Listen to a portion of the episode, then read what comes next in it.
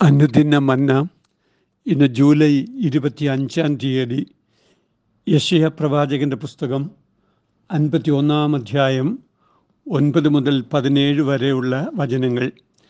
യഹോവയുടെ ഭുജമേ ഉണരുക ഉണരുക ശക്തി ധരിച്ചു കൊള്ളുക പൂർവകാലത്തും പണ്ടത്തെ തലമുറകളിലും എന്ന പോലെ ഉണരുക രഹബിനെ വെട്ടി മഹാസർപ്പത്തെ കുത്തിക്കളഞ്ഞത് നീ അല്ലയോ സമുദ്രത്തെ വലിയ ആഴിയിലെ വെള്ളങ്ങളെ തന്നെ വറ്റിച്ചു കളയുകയും വീണ്ടെടുക്കപ്പെട്ടവർ കടന്നു പോകേണ്ടതിന് സമുദ്രത്തിന്റെ ആഴത്തെ വഴിയാക്കുകയും ചെയ്തത് നീ അല്ലയോ യഹോവയുടെ വിമുക്തന്മാർ ഉല്ലാസഘോഷത്തോടെ സിയോനിലേക്ക് മടങ്ങി വരും നിത്യാനന്ദം അവരുടെ തലയിലുണ്ടായിരിക്കും.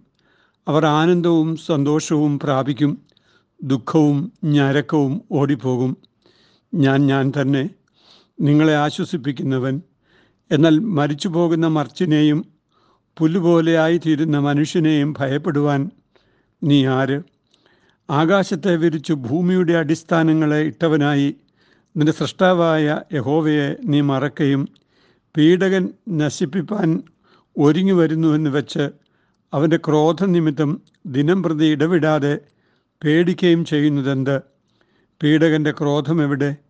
ബദ്ധനായിരിക്കുന്നവനെ വേഗത്തിൽ അഴിച്ചുവിടും. അവൻ കുണ്ടറയിൽ മരിക്കയില്ല. അവന്റെ ആഹാരത്തിന് മുട്ടുവരികയുമില്ല. തിരകൾ അലറുവാൻ തക്കവണ്ണം സമുദ്രത്തെ കോപിപ്പിക്കുന്നവനായി നിന്റെ ദൈവമായ യഹോവ ഞാനാകുന്നു. സൈന്യങ്ങളുടെ യഹോവ എന്നാകുന്നു എന്റെ നാമം. ഞാൻ ആകാശത്തെ ഉറപ്പിച്ച് ഭൂമിക്ക് അടിസ്ഥാനമിടുകയും സിയോനോട് നീ എന്റെ ജനമെന്ന് പറയുകയും ചെയ്യേണ്ടതിന് ഞാൻ എന്റെ വചനങ്ങളെ നിന്റെ വായിലാക്കി എന്റെ കൈയുടെ നിഴലിൽ നിന്നെ മറച്ചിരിക്കുന്നു. യഹോവയെ മാത്രം ഭയപ്പെടുക എന്നാണ് ഇന്നത്തെ ധ്യാനത്തിന് തലക്കെട്ട്. ദൈവജനത്തിന് ധൈര്യവും പ്രത്യാശയും നൽകിത്തരുന്ന അതിമനോഹരമായ മറ്റൊരു വചനഭാഗമാണ് ഇന്ന് നാം വായിച്ചത്. ദൈവത്തിൽ ആശ്രയിക്കുന്നവർ എന്നേക്കും കുലുങ്ങാത്ത സിയോൻ പർവത പോലെ ഉറച്ചു നിൽക്കും എന്ന് വചനം ഓർമ്മിപ്പിക്കുന്നുണ്ട്. ഒന്നാമതായി യഹോബയുടെ ഭുജമേ ഉണരുക ഉണരുക എന്ന ഇരട്ട വാക്കുപ്രയോഗം പ്രാർത്ഥനയുടെയും ആഗ്രഹത്തിന്റെയും തീവ്രതയും ശക്തിയും പ്രകടിപ്പിക്കുന്നതാണ്.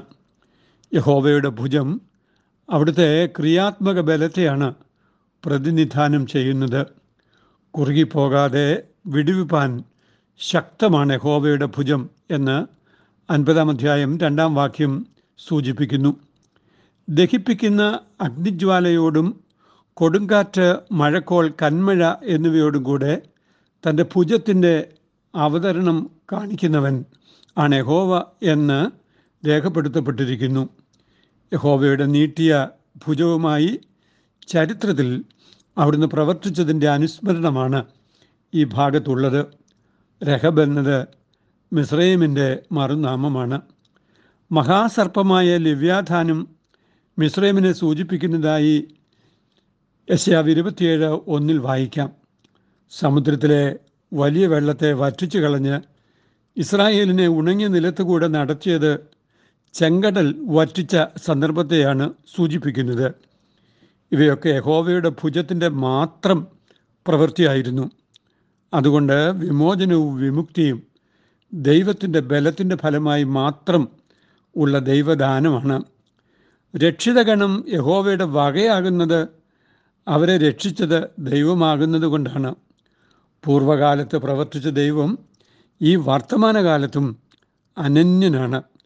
വർത്തമാനകാലത്തിന്റെ വിഹുലതകളിൽ ബലത്തോടെ നടക്കുന്നതിന് ഭൂതകാല ചരിത്രത്തിന്റെ സ്മരണ സഹായകരമാണ്. ചരിത്രം അതുപോലെ തന്നെ ആവർത്തിക്കുക എന്നല്ല രൂപപ്പെട്ടു വരുന്ന സാഹചര്യങ്ങൾക്കനുസരണമായി ദൈവം പ്രവർത്തന നിരതൻ ആയിത്തീരും എന്ന ഉറപ്പാണ് ഈ വചനം നമുക്കെല്ലായ്പ്പോഴും നൽകി തരുന്നത് രണ്ടാമതായി ഭൂതകാലത്തിന്റെ സ്മരണ വർത്തമാനകാല യാഥാർത്ഥ്യങ്ങളിലേക്ക് ശ്രദ്ധ തിരിക്കുവാൻ സഹായകരമായി തീരുകയാണ് മിശ്രൈമിൽ എന്ന പോലെ വർത്തമാനകാലത്ത് ജനം ബാബേലിൽ പ്രവാസികളായിരിക്കുന്നു. ഈ അടിമാവസ്ഥയ്ക്ക് മാറ്റം വരും.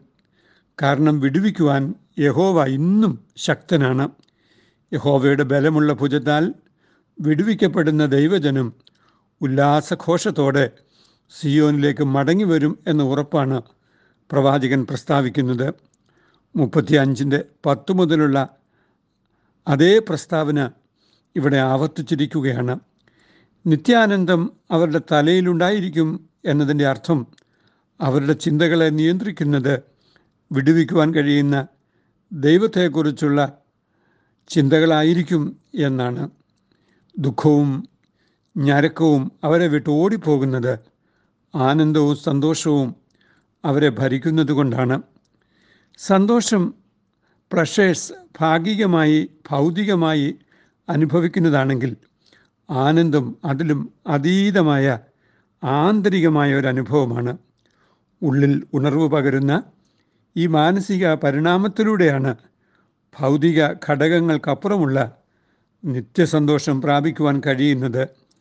ഓരോ കാലഘട്ടങ്ങളിലും ഉണ്ടായി വരാവുന്ന നിഷേധ സാഹചര്യങ്ങളെ അതിജീവിക്കുവാൻ ഉള്ളിൽ ആനന്ദം പകരുന്ന ദൈവസാന്നിധ്യം അനുഭവമാക്കേണ്ടതുണ്ട് എന്ന് നാം മനസ്സിലാക്കുകയാണ്.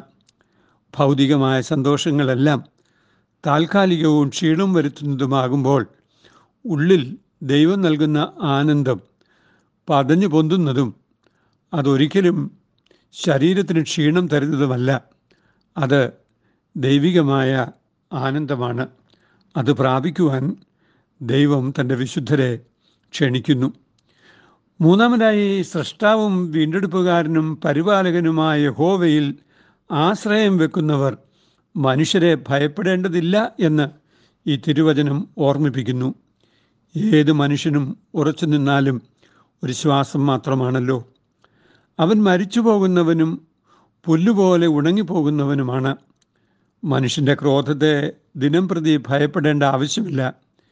അങ്ങനെ ഭയപ്പെടുന്നത് സർവശക്തനായ ദൈവത്തെ മറന്നുപോകുന്നത് കൊണ്ടാണ് സജീവമായ ദൈവസാന്നിധ്യബോധം ഭയത്തെ നീക്കിക്കളയും. പീഡകന്റെ ക്രോധത്തെ ഇല്ലായ്മ ചെയ്യുവാൻ ദൈവത്തിന് കഴിയും. ജയിലറകളിൽ അടച്ചിരിക്കുന്നവരെ തുറന്നു വിടുവാനും ആഹാരത്തിന് മുട്ടുള്ളവർക്ക് ആഹാരം നൽകുവാനും ദൈവത്തിന് കഴിയും. ഈ ദൈവത്തെ നിരന്തരം അനുഭവിക്കുവാൻ ദൈവം ആവശ്യപ്പെടുകയാണ്.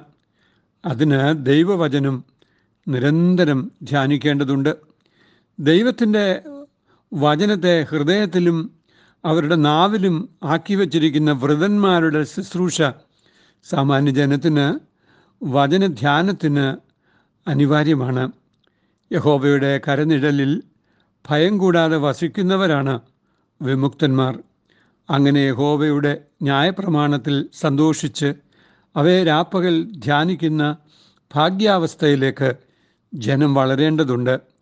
മരണഭയത്തെ അതിജീവിക്കുന്ന രക്തസാക്ഷികളുടെ നിരയാണ് മാറിപ്പോകാത്ത സമാധാനത്തെ നമുക്കെല്ലായ്പ്പോഴും ഓർമ്മിപ്പിച്ചു തരുന്നത്.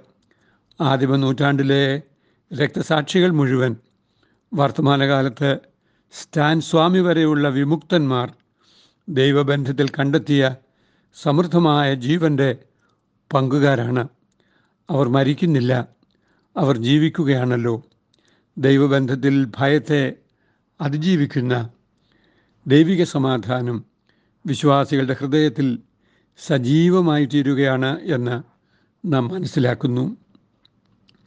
നിൻവചനം ധ്യാനിക്കുമ്പോൾ എൻ ഹൃദയം ആശ്വസിക്കും കൂരിരുളിൻ താഴ്വരയിൽ ദീപമതായി നിൻ വചനം.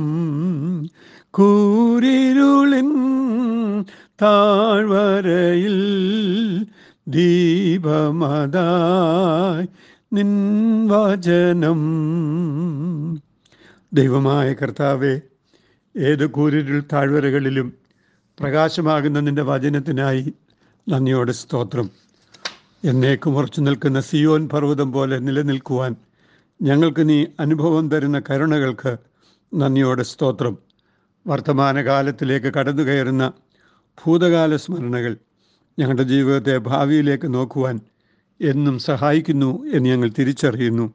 അത് ഉൾക്കൊണ്ടുകൊണ്ട് ദൈവത്തിനു വേണ്ടി ജീവിപ്പാൻ ഞങ്ങളെ സഹായിക്കണമേ. അമീൻ ഇത് കുവൈറ്റ് സിറ്റി മാർത്തോമ ഇടവകയിൽ നിന്ന് എ ടി സക്രിയ അച്ഛൻ. ദൈവം നമ്മെ അനുഗ്രഹിക്കട്ടെ. അമേൻ